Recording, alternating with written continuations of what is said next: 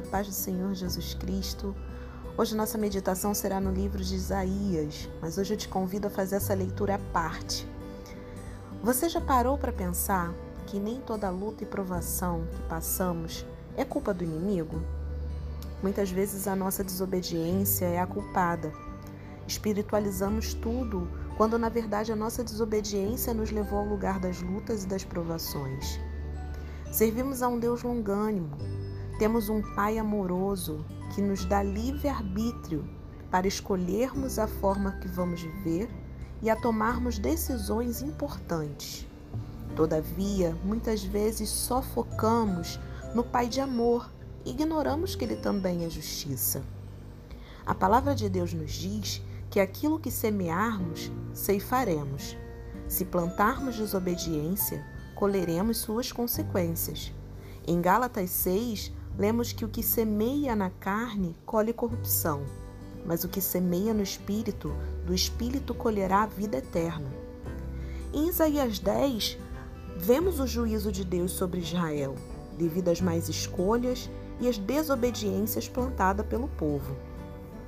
Israel sofreu ataque assírio, foi atacado mortalmente por seus inimigos porque o próprio Deus assim determinou.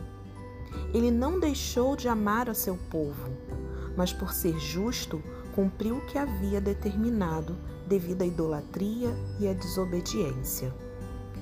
No verso 34, lemos que, com o seu machado ele porá abaixo todas as árvores dessa floresta. O Líbano cairá sobre a mão do poderoso. Perceba que é o próprio Deus quem determina a derrota perante os inimigos por conta da postura do seu povo. Te convido a um momento de reflexão sobre as suas escolhas e atitudes perante o Senhor.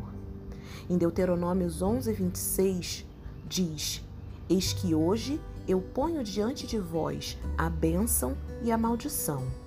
A bênção quando cumprirdes os mandamentos do Senhor, vosso Deus, que hoje vos mando Porém, a maldição, se não cumprirdes os mandamentos do Senhor vosso Deus e vos desviardes do caminho que hoje vos ordeno, para seguirdes outros deuses que não conheceste. Nossas atitudes determinarão o nosso futuro.